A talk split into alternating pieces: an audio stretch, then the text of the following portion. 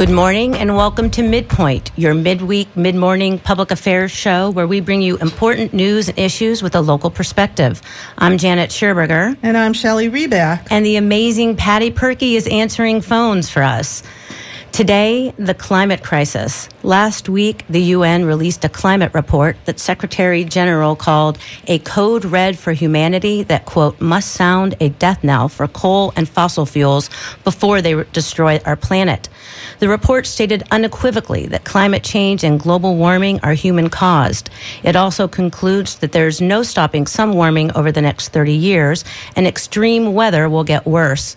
To avoid conditions practically hostile to humans, the report states, we must cut emissions created by burning fossil fuels. We'll dive more into the report later in the hour with Dr. Don Chambers from the USF College of Marine Science. But first, in the studio with us is U.S. Representative Kathy Castor, a Democrat from Hillsborough County who chairs the House Select Committee on the Climate Crisis. Welcome to the show, Representative Castor. Thanks for being here. Janet, Shelley, everybody, all of our neighbors across Tampa Bay, thank you for having me here this morning. WMNF listeners, what do you think? Are you concerned about our climate? Are you trying to reduce your own carbon footprint? Tell us about it. Give us a call at 813 239 9663 or send us an email at dj at WMNF.org or text us at 813 433 0885. That's 813 239 9663 if you want to call or send us an email at dj at WMNF.org. Uh, Representative Castor, as chairman of the Select Committee on the Climate Crisis, did the tone of the UN report surprise you? It's a real call to action. It is now they they are ramping up the level of urgency, and we need to pay attention. Uh, it was a call to action, but it's a call to immediate action. It also tells us that it's not too late to avoid the worst impacts and the rising cost of the climate crisis if we act with urgency. And I think everyone understands uh, just looking at the headlines, looking around the country, around the globe right now, climate change is making heat and extreme weather events uh, more severe, more frequent. Uh, last month, July 2021, is the hottest month on record since they've been keeping those records. The 10 hottest years uh, on record have happened all since 2005, and we're seeing it everywhere. In fact, here in Tampa, just last summer, we set an all time record high of 99 degrees. Now you add in the humidity here, and it's unbearable. Uh, so uh, we must take action now. I was not surprised with the with the call to action and level of, of urgency in the report. Your committee released a climate action plan last June, and it has 12 pillars in it. And recommendations include everything from decarbonizing our electric grid to fixing our tax code so it doesn't favor gas and oil companies and supporting climate science. How many elements of that report are we seeing movement on right now? It seems like quite a few through various vehicles in Congress. Well, it's an all of government approach, and thank goodness the United States government is back in the game because over the during the last administration, we had to rely on cities, states, communities, citizens uh, on climate action. But now, and in Florida, that's a problem, relying on our state government. You bet it is. And it's been a problem for decades. And you would think here in this most vulnerable state of Florida, where we've, you know, seas are rising, more severe hurricanes, uh, right, you know, just look at the Piney Point disaster. The Piney Point is something I was going to bring up with you and ask you because what we see is these um, unique weather events causing a cascading of problems. I mean, just today, apparently, uh, the Piney Point. Uh, uh, plant is 50 gallons, something like uh, 50 gallons, uh, 50 million more gallons of water uh, before there's another spill. And the state has filed an emergency action asking the courts to declare that the current operator be replaced right now, immediately, because they don't have confidence that they'll be able to prevent another spill. So this, these weather events have a cascading uh, effect, and then nobody knows what that much nitrogen in the in the water system around here is going to do to our climate. Uh, the more dead fish, the more methane release, the more problems we have with with climate. It's a it's a circular problem. there's been real malfeasance by the state of Florida over the past decades when it comes to Piney Point, but all of our water bodies. Uh, what I've learned from scientists is uh, pollution deposits itself, atmospheric deposition, on our water bodies, including Tampa Bay and the Gulf of Mexico. So you already have higher nutrient levels, add in higher temperatures, and then an emergency situation like the dump of the the toxic stew from Piney Point, and that's a recipe for not just an environmental catastrophe, but an, economic catastrophe for our community. Uh, so we better get a handle on this, and people have got to stand up to state policymakers and say, we when we passed land preservation and and buying po- uh, a constitutional amendment, follow through. We rely on a robust Department of Environmental Protection to enforce environmental laws. They've been absent. Uh, all of this implicates itself in the climate crisis. And can we help, hope for some federal uh, assistance on that type of thing because we are failing so badly in seeking help from our state authorities?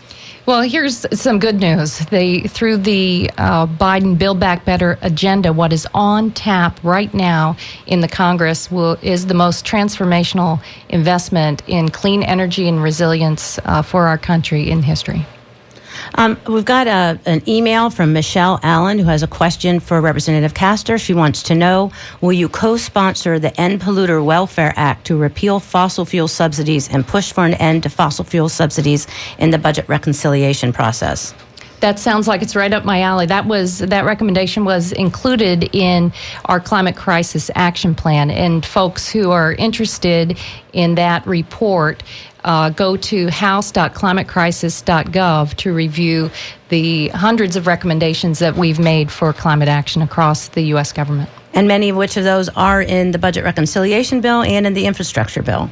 That's correct. And uh, thankfully, we have an administration now that is taking action. Now, it's difficult to watch the sausage being made in the United States Senate, uh, but this is the most critical time here. In the House of Representatives, we've been called back uh, to Washington next week by Speaker Pelosi because it is the House of Representatives' turn to begin to hammer out the policies for this Build Back Better agenda, which will include huge investments in clean energy. Uh, the cars that we drive are going to go all electric. I was at the White House a couple of weeks ago when they had the big three automakers with the auto workers, with the environmental leaders, because now this is a global competitiveness issue as well. We're all of the cars and trucks that we drive are going to be electric over the next few years, but you need to craft the policies to make that happen. What about su- subsidies? Yeah, are there likely to be subsidies for those? Because that's what they do in other countries, and right now electric vehicles are expensive. Yes, uh, tax credits, not for uh, the big Hummers or maybe the more expensive vehicles. This this is going. These are going to be targeted to working people. Uh, also, incentives so that we get a handle on supply chains because the type what goes into these cars, the batteries are a little bit different than the internal combustion engine. So we need to help workers uh, retool factories, and you'll see uh, huge investments there. And that's also about making factories cleaner. Isn't that also part of what's in your climate action plan? Is making manufacturing cleaner?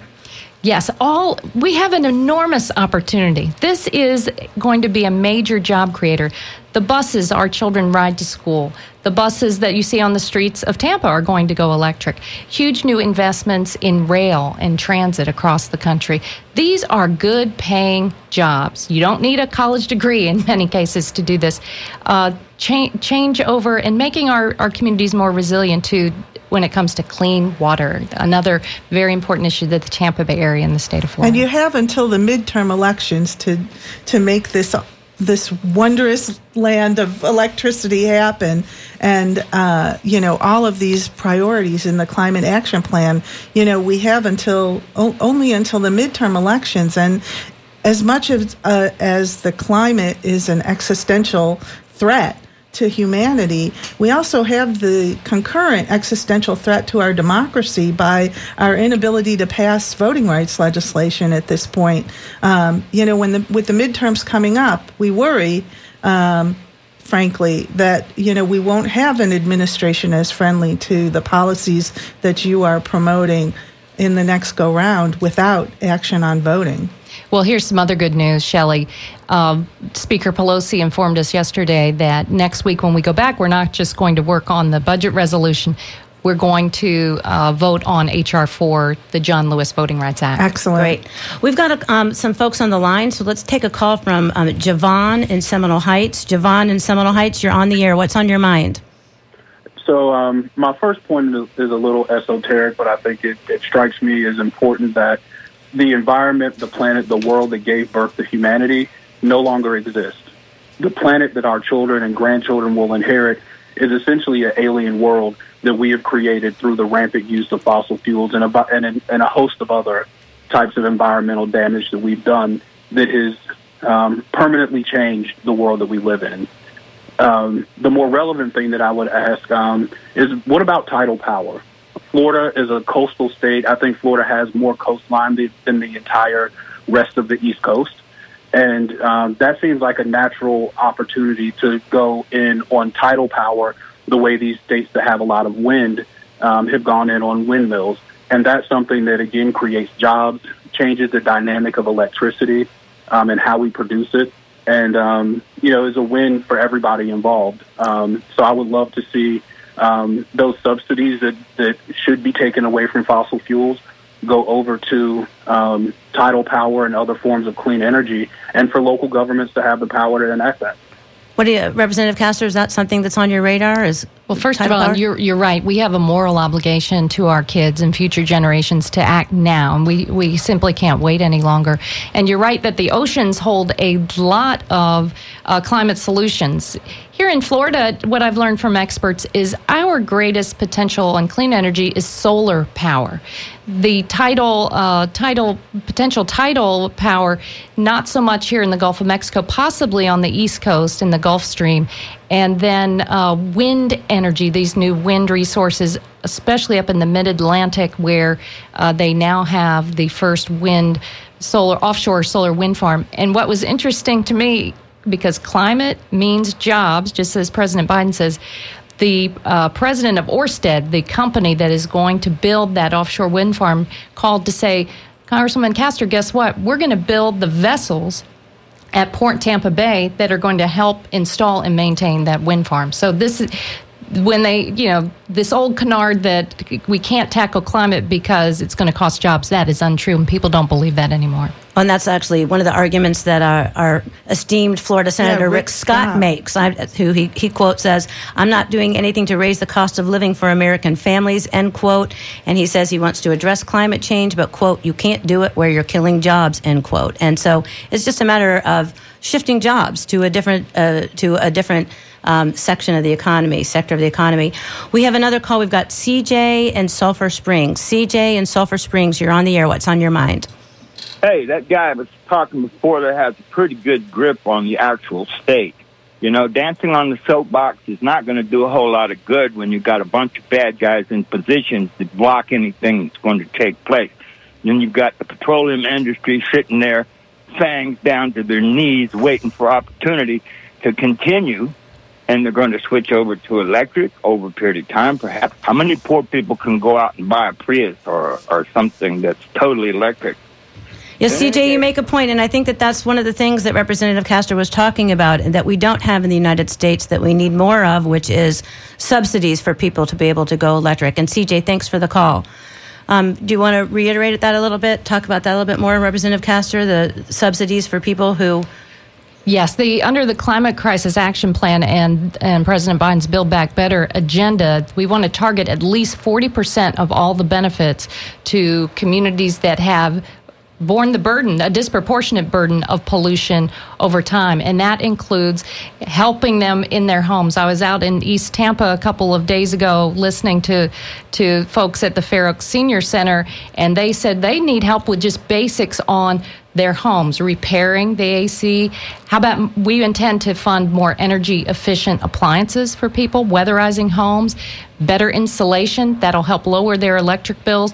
They interestingly, they need help just taking care of the trees in the neighborhood. And that's why one of the reasons I'm excited about the climate the Climate Corps, uh, a, just it's kind of modeled after FDR's Civilian Conservation Corps.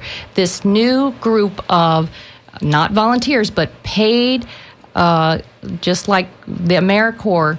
Uh, service corps that will help communities down at the grassroots level. I see enormous need here in Tampa, in the whole Tampa Bay area, to rebuild shorelines to make sure that uh, folks get get the help they need when it comes to just weatherizing their homes and a little help taking care of the trees in the neighborhood. And that's oh, the speak, civi- that's the civilian climate corps is what you're talking about. Correct. And that's something that's coming. Is that in where where will we see that coming out of? What's You'll see the House of Representatives ha- hammering that out in the next uh, bu- probably by mid September as we act on the Biden Build Back Better agenda.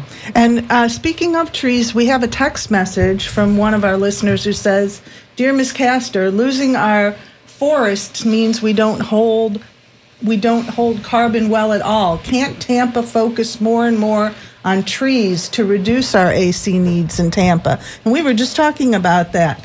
The Florida state legislature has prevented us from having our own local tree ordinances to protect our tree canopy here in Florida to do just that. That's a problem. Um, I'm not sure that the feds have preemptive power over the Florida state legislature that has taken preemptive power over local municipal ordinances on trees.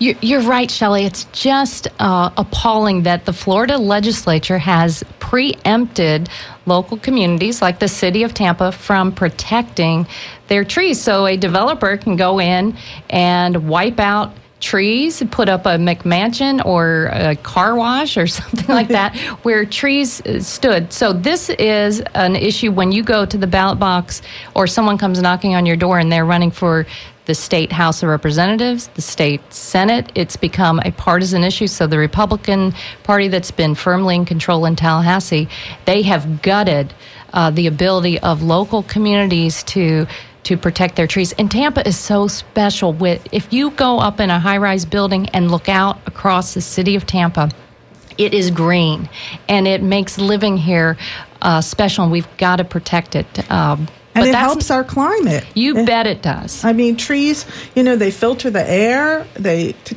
uh, take the carbon dioxide out of the air, they create shade, which lowers the temperature. I mean, this is a, this is a climate resource, and it's also an environmental justice issue because what we learned is that there are heat islands, especially among communities of color and lower income, working class communities that haven't had the investment in the trees or the care for their trees over time. So our climate crisis action plan will provide new resources to communities that want to do it. Whether you can overcome state preemption, that'll be a battle in the days ahead. If you're just tuning in, you're listening to Midpoint on WMNF Tampa. I'm Janet Scherberger here with Shelley Rebach, my co-host, and we have U.S. Representative Kathy Castor in the studio with us, who is the chair of the House Select Committee on clim- the climate crisis. If you want to weigh in, join the conversation, or ask a question, give us a call at 813-239-9663 or send us an email at dj at wmnf.org. Um, we've got a, a phone. Uh, Stanley's been waiting on the line for a while. Stanley from Tampa. Stanley from Tampa, you're on the air. What's on your mind? Uh, yes, thank you, uh, Ms. Castor. Thank you for being on the show. Um, I have a question. Talk into the phone, Stanley. We can't really hear you. Yes, with, with Florida, uh, with Florida's growth Okay, Stanley, we can't hear you, so you're going to have to either take yourself off speakerphone or call back on another line. Okay, we lost Can him. you hear me? Yeah. Yes. With Florida's growth being so rapid, we have so many people coming into the state that are not invested in the natural resources we have here, such as our aquifer, our springs, our our uh, vast amounts of wetlands that are being uh, and trees that are being cut down. H- how do we help educate those people as to why Florida is so special and how to save our resources within Florida and, how to vote um, Democratic or progressive uh, um, members into the state house?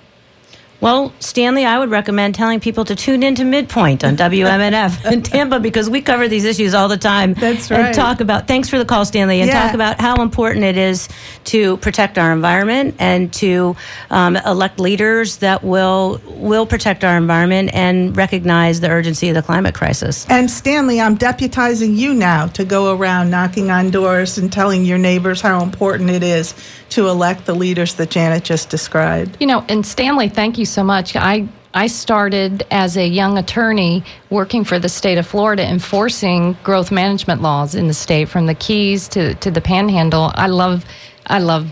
Florida and uh, committed in the House of Representatives fight offshore oil drilling, and now in the recent years, the the stepping up to to lead the climate crisis uh, action plan in the House. And I look back here at Florida, and it's a real head scratcher. There was a recent poll that came out. I think the University of South Florida did, or someone said, you know, protection of Florida's natural environment uh, has support across the political spectrum. So why doesn't that translate in Tallahassee? Why why do we elect a Rick Scott that guts growth management laws, guts the Department of Environmental Protection, doesn't enforce clean water action. And i think you have to look at the power of the special interest. The the way that big money flows into political campaigns and influence. It's happening right now with governor desantis. He is completely absent when it comes to environmental stewardship uh, and not representing this state very well. And I think it's this is a wake up call, and I hope this IPCC climate report also will will compel citizens to rise up and demand better of their leaders in Tallahassee and in Washington. Well, you talk about the oil and gas interests. So, in the 2020 election cycle alone, oil, gas, coal mining, and other energy companies gave $46 million to the Republican Party. So, that's just in 2020. That's more than those industries donated to Democrats over the past um, decade. And that's according to the Center for Responsive Politics. So, that's where they're putting their money. And uh, in a place like Florida, where we have uh, the a Republican dominated legislature, that's how you end up with state lawmakers anyway preempting goals that our local government set when it comes to um, climate change and clean energy. Uh, We have a we have an email here from uh, Jeannie, a PhD candidate at USF, who says, "Dear uh, Representative Castor, you mentioned that the purchase of conservation lands is an important component to mitigating the worst impacts of climate change, but we have an emerging problem in Tampa where state-owned conservation land, the USF Forest Preserve, is being eyed for development by the university. This land filters pollutants out of our drinking water and sequesters atmospheric carbon. The destruction of this land has broad implications for the sustainable future of Tampa Bay. Is there anything that can be done on the federal level to ensure this land remains protected? That's from Jeannie at USF. Jeannie, thank you for being a leader on protecting that vitally important USF Forest Preserve. I've uh, made my opinion known to to uh, President Currall. Now he's moved on, uh, but uh, from the federal level, I think what we can do is is shine a light on it. Most of the uh, the existing land use regulations here are local. So uh, kudos to the Hillsborough Board of County Commissioners for for uh, uh, making sure that the the comprehensive plan land use designations do not change. Without that, it will be difficult for USF to to develop it. But it is appalling to me that it was even on the table. And I think the important thing right now is to weigh in with the USF Board of Trustees, the new interim president, Rhea Law, uh, state legislators. Uh, the president, Wilton Simpson, uh, is in our backyard. Chris Sprowls, the Speaker of the House, is in our backyard. And let them know this would be devastating, would be so costly. This is also our drinking water supply for Tampa and the River. Um, but this is an important piece that uh, pristine property right in the middle of a growing community. So let's rally to, to make sure they, they do not develop this piece. I want to be respectful of your time, Representative Castor. We've got um, another call. Let's take uh, one last call, at least for this segment of the show, from Terry in St. Petersburg. Terry in St. Petersburg, you're on the air. What's on your mind? Oh, number one, I think Representative Pastor is absolutely right. It, it's all about money. Um, the vast majority of um, people up in Tallahassee right now seem to care more about the donors than about um, the voters. Um, but I, and I also want to point out, I know you're all talking about the tree ordinance and preemption. Um, name an area. Pick pick something that you care about that you might want local governments to do, and it has been preempted by the Florida legislature, or it will be. Apprenticeship ordinances, uh, minimum wage, impact fees. You must have been listening to Midpoint over the last two years because we've tackled all of those issues and, and the preemption uh, that is coming out of Tallahassee. It's well, it's, I know about it because I'm an activist, and every single thing I have worked on in the past 20 years in the county and in the city has been preempted by the local legislature. They don't care about the voters at all. What's your question for Representative Castor? Um, is is the only way to deal with this vote these people out, and why do we keep why do people keep voting for them? Thanks for the call, Terry. That is the, that is the big question. yes, let's. People need now to to tune in. We make sure your friends are registered to vote. It's never too early. We know there is going to be a concerted voter suppression efforts already underway. They passed laws last uh, legislative session. So how do you beat it back? People power, making sure young people uh, who are coming to school here register to vote, all of your neighbors, organizing. I know it's difficult during the times of COVID, but we can do a lot. And people power, I, I firmly believe, can, can overcome uh, our worst problems. But Florida, boy, we have a lot of work to do. Yeah, and there's no sitting back, there's no laying back on this election. We need everybody uh, to work toward these goals that are so important, then really truly existential. Um, our way of life. Our way of life. Everything we hold dear, why we live in in Florida. What a special place, and we just have to work to keep it that way on every level. Uh, well, thank you for being with us, Representative Castor. Um, up next, um, a conversation with Dr. Don, Don, Chambers, a USF marine science professor. He authored a chapter in the previous UN climate report, and he also contributed data and helped review the latest report. He spoke to Midpoint earlier this week. Let's give it a listen. Tell me, um, Dr. Chambers, how dire is this UN climate report that was released last week? Well, I, I, mean, I don't like to use the term dire, but it tells us the facts of where we are at the moment and where we can be in the next uh, 50 to 70 years uh, as terms of sea level rise, uh, warming of the ocean, increased precipitation and storm risk. Um, and it's dire if we don't do anything when there's a certain amount, my understanding is that there, there's a certain amount of damage done. So over the next 30 years, even if right now we uh, stop emissions, there's certain amount of climate change and warming and weather patterns that are going to happen regardless. So what does that look yeah. like? Yeah, so we're we're basically we've baked some global warming into the system, and that's primarily because the ocean holds so much heat and the ocean has been holding about 91% to 94% of all the excess heat that has been stored in the Earth system. And the ocean is a regulator of that heat. and so that's going to contribute to uh, sea level rise. It's going to contribute to melting of glaciers. It's going to contribute to uh, excess precipitation because a warm ocean is able to evaporate more water that gets into the water cycle and it also fuels stronger and stronger hurricanes. So, you know, at the moment, as you said, if we magically somehow go carbon free tomorrow, we still have about 25 to 50% more carbon greenhouse gases in the atmosphere than we did pre industrial those aren't going to go away immediately. It takes centuries for carbon dioxide to be naturally scrubbed from the environment. Do you have any sense of what the Tampa Bay area might look like given this mm-hmm. inevitable change? Well, so so the the primary things that I think are going to affect the Tampa Bay area are in terms of precipitation and sea level rise.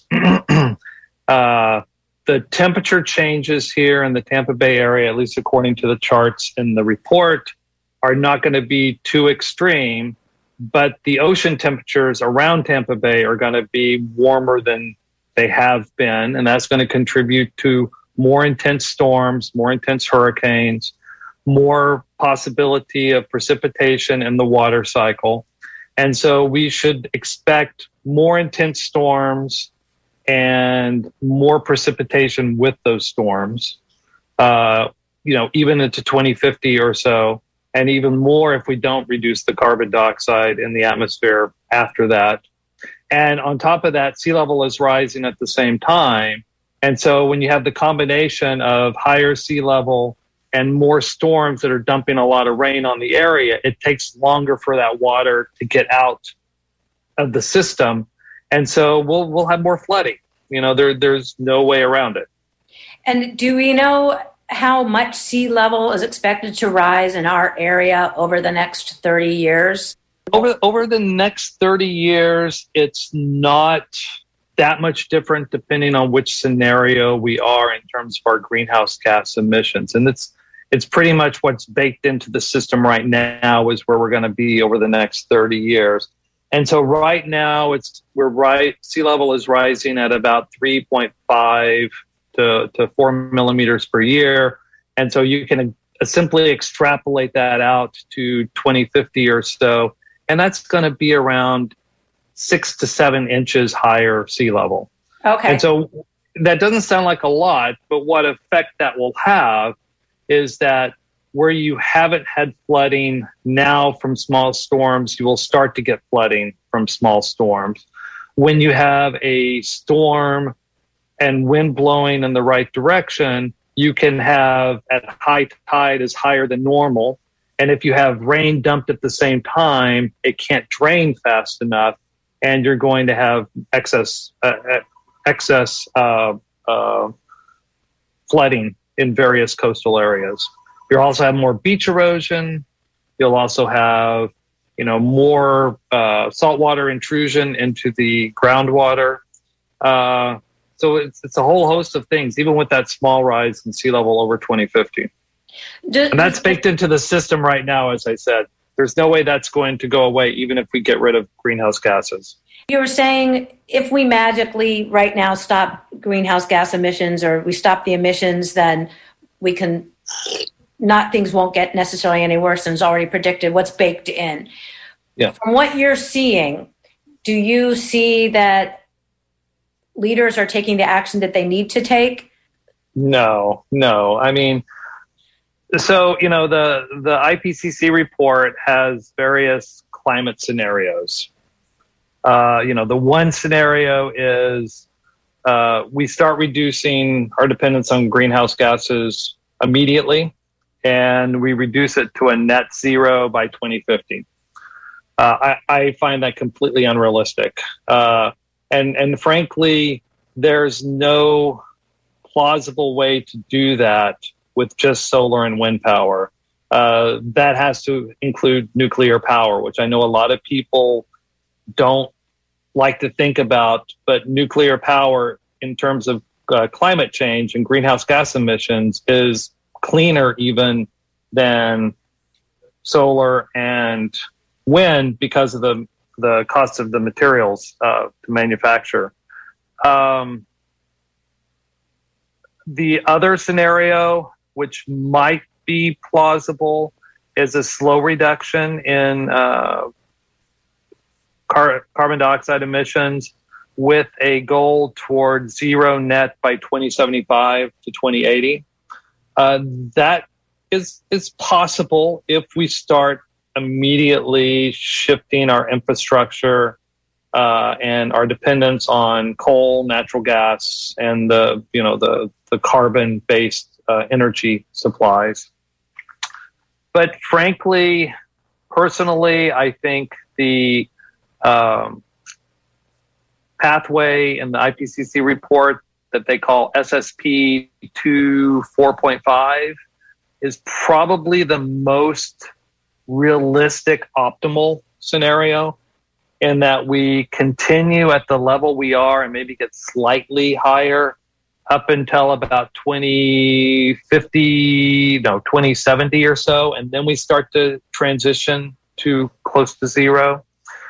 Uh, but it's very possible the way that society, you know, after this whole last year with the coronavirus and how people tend to disregard the science and what needs to be done to protect themselves from the coronavirus, uh, I don't necessarily see that the entire majority of the world's population are going to do enough to even get that scenario, the the two four four point five scenario. And so in that case, we're just going to continue putting carbon dioxide into the atmosphere, and it's just going to get worse and worse. And we're looking at somewhere, you know, uh, three to uh, four degrees Celsius changes uh, by the end of the century. Wow, so you are not real positive. no, I'm I, am i am not positive. I mean, I, I, I, I, tend to be a realist, and uh, I. If you had asked me this question pre-COVID, I might have said, "Yeah, I think we can do it. We we have the technology to start changing, especially if we bring in nuclear power."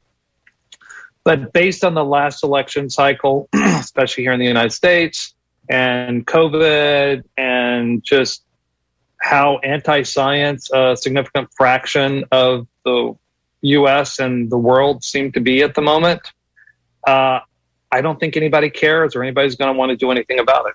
Although it's not just up to the United States, you have those. I mean, China and India and other countries that don't yeah, don't necessarily yeah. aren't and, on board. Exactly, and South America. Africa, you know, uh, and this is also the issue that we have to deal with. You know, can we mandate that they have to go to clean power when it's more expensive for those countries?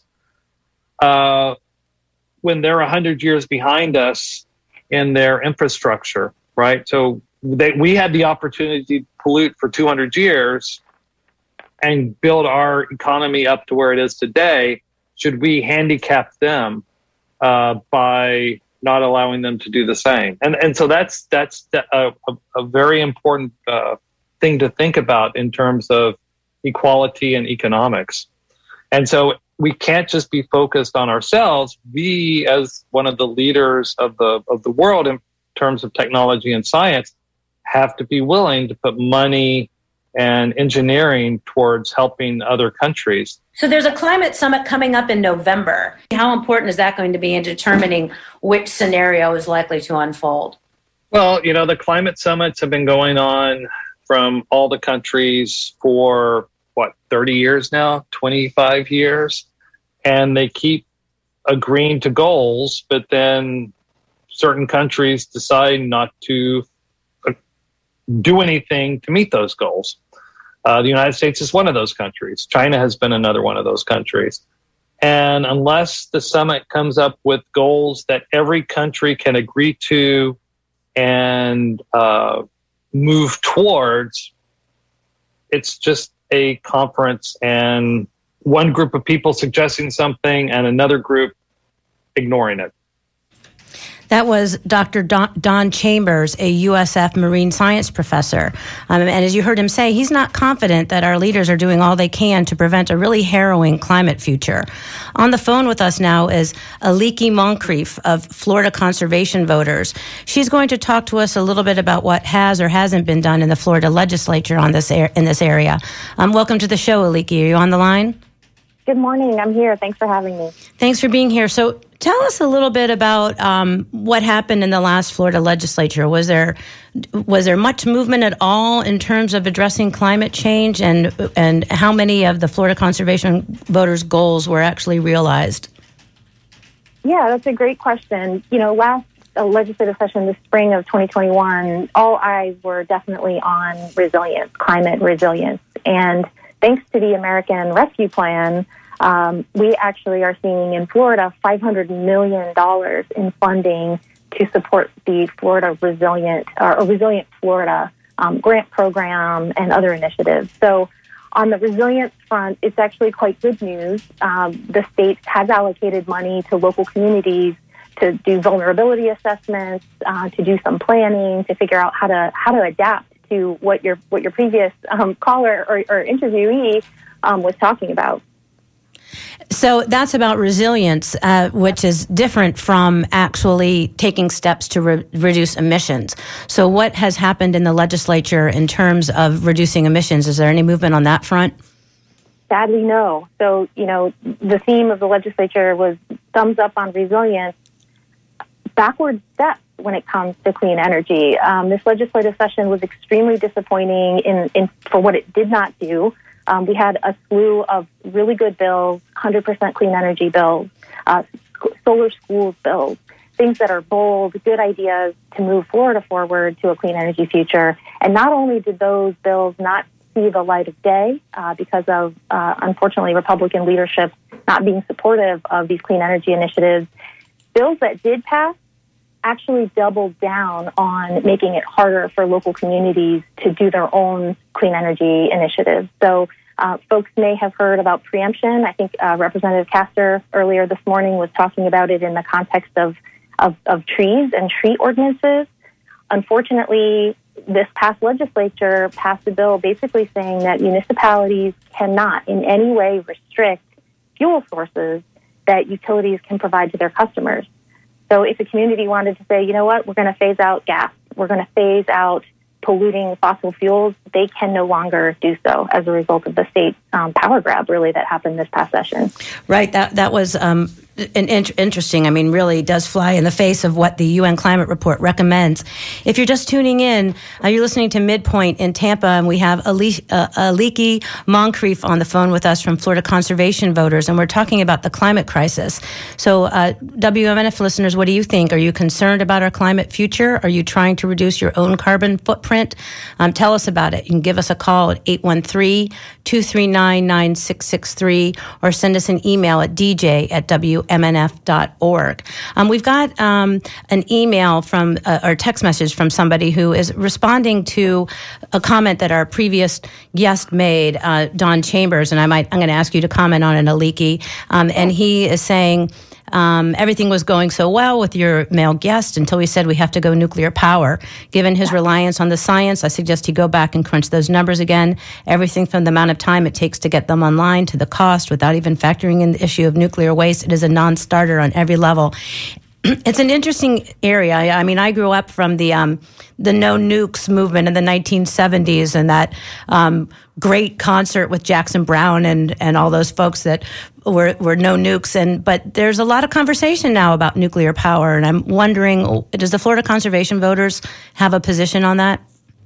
We don't support nuclear power. Um, when you look at, you know, for example, the Build Back Better plan, when you look at uh, forward thinking ideas on how to get us to a clean, renewable energy future.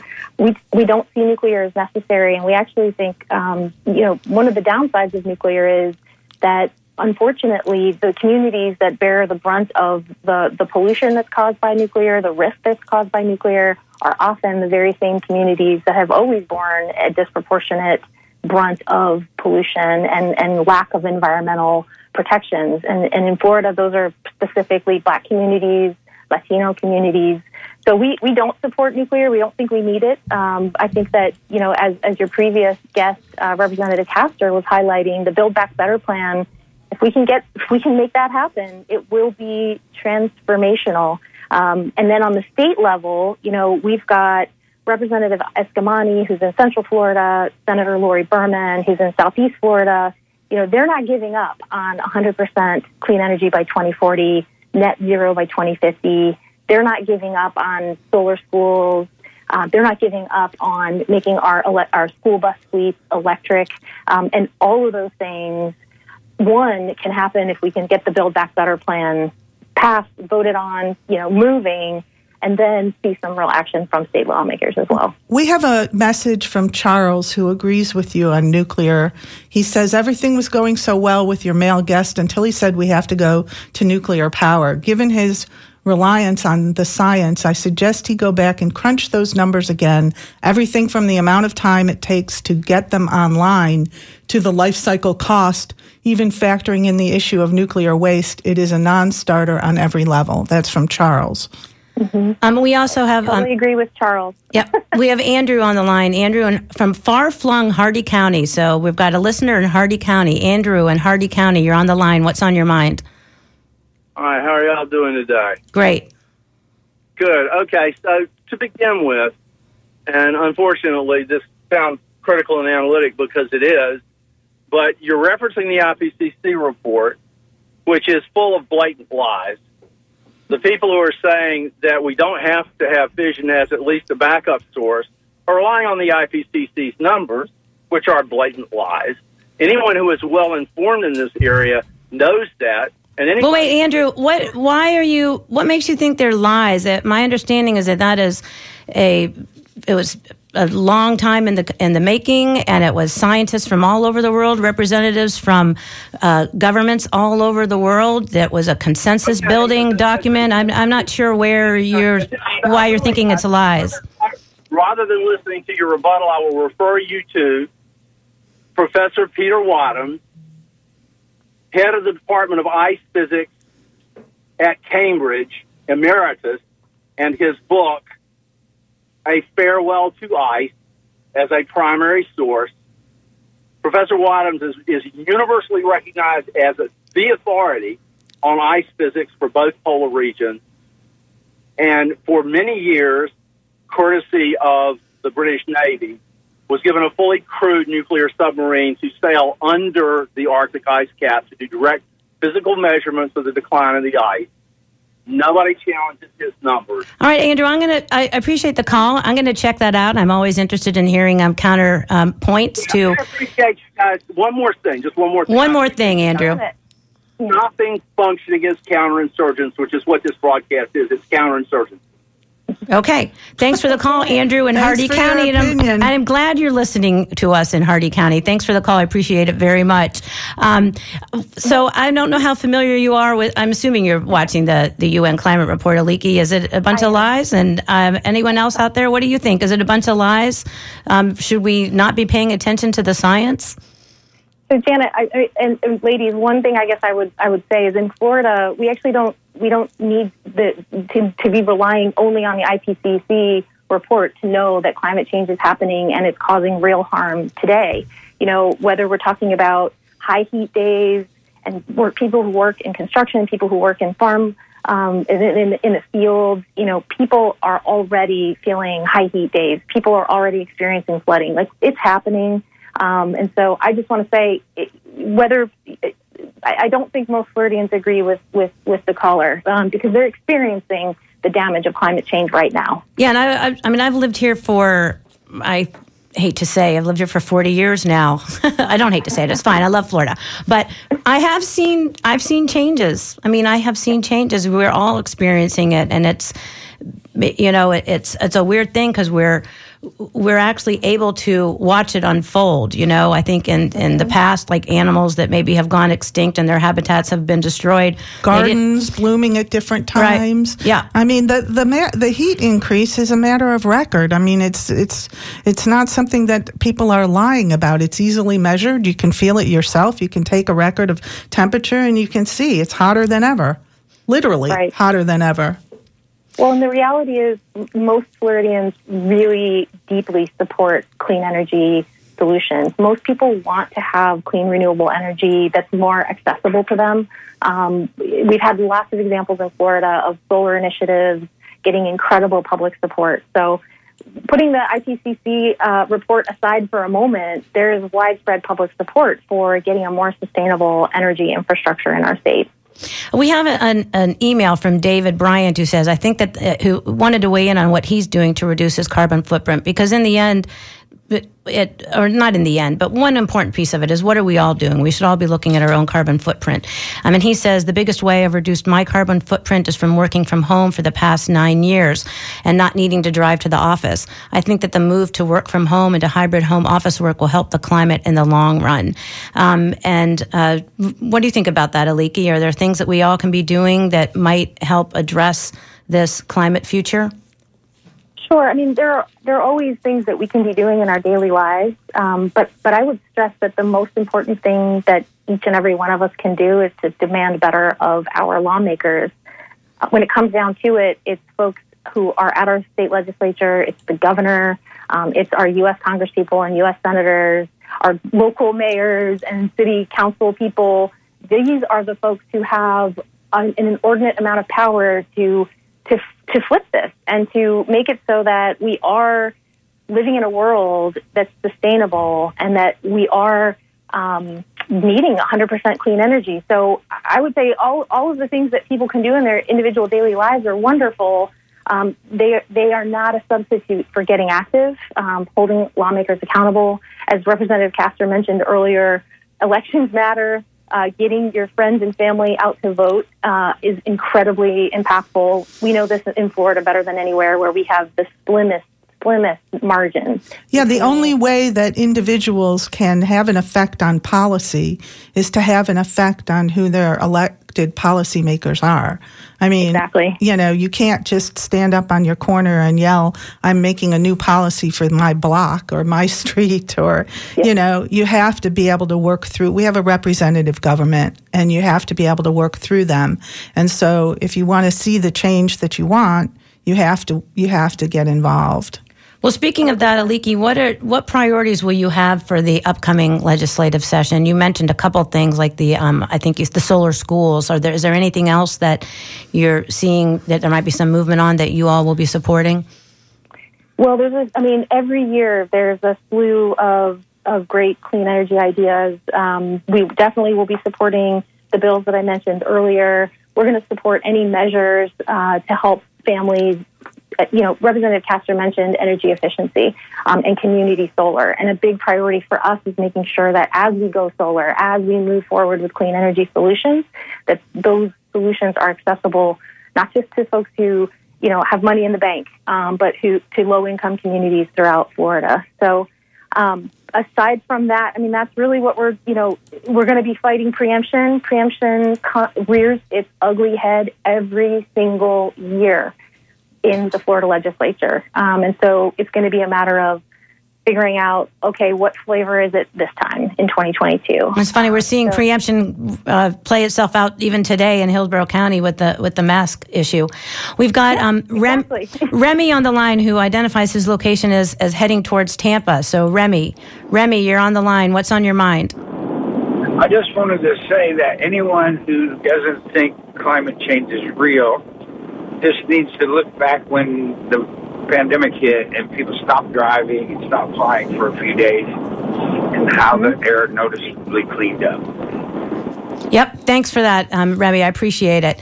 Yeah, um, there were a lot of reports about that, about how things change. And again, that's another one of um, what David had mentioned is that he feels like one of the way he's personally reduced his carbon footprint is by working from home for the past nine years. So we'll see how many of those those um, practices remain in place over the um, coming years. Kind of ironic that we heard from Remy as he was driving on yes. I 75. That's true. but we appreciate the point, Remy. Thank you for calling in.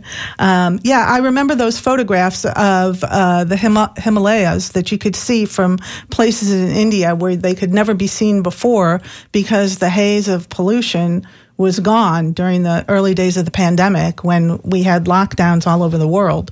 And I remember those photographs of the, the Himalayas. Um, I know that that was true here in the United States as well, that there were places you could see, mountains you could see that you had never been able to see before from that vantage point simply because uh, the pollution haze was gone.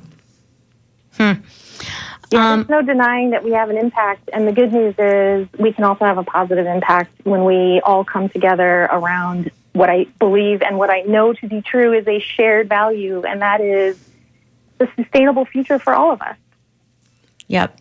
Um, let's see. We have, I'm going to read a text message just because this is from a fan who says, Great environmental show today. Thank you. Because I do think that uh, a lot of our listeners definitely really care about this issue. This is very important to them.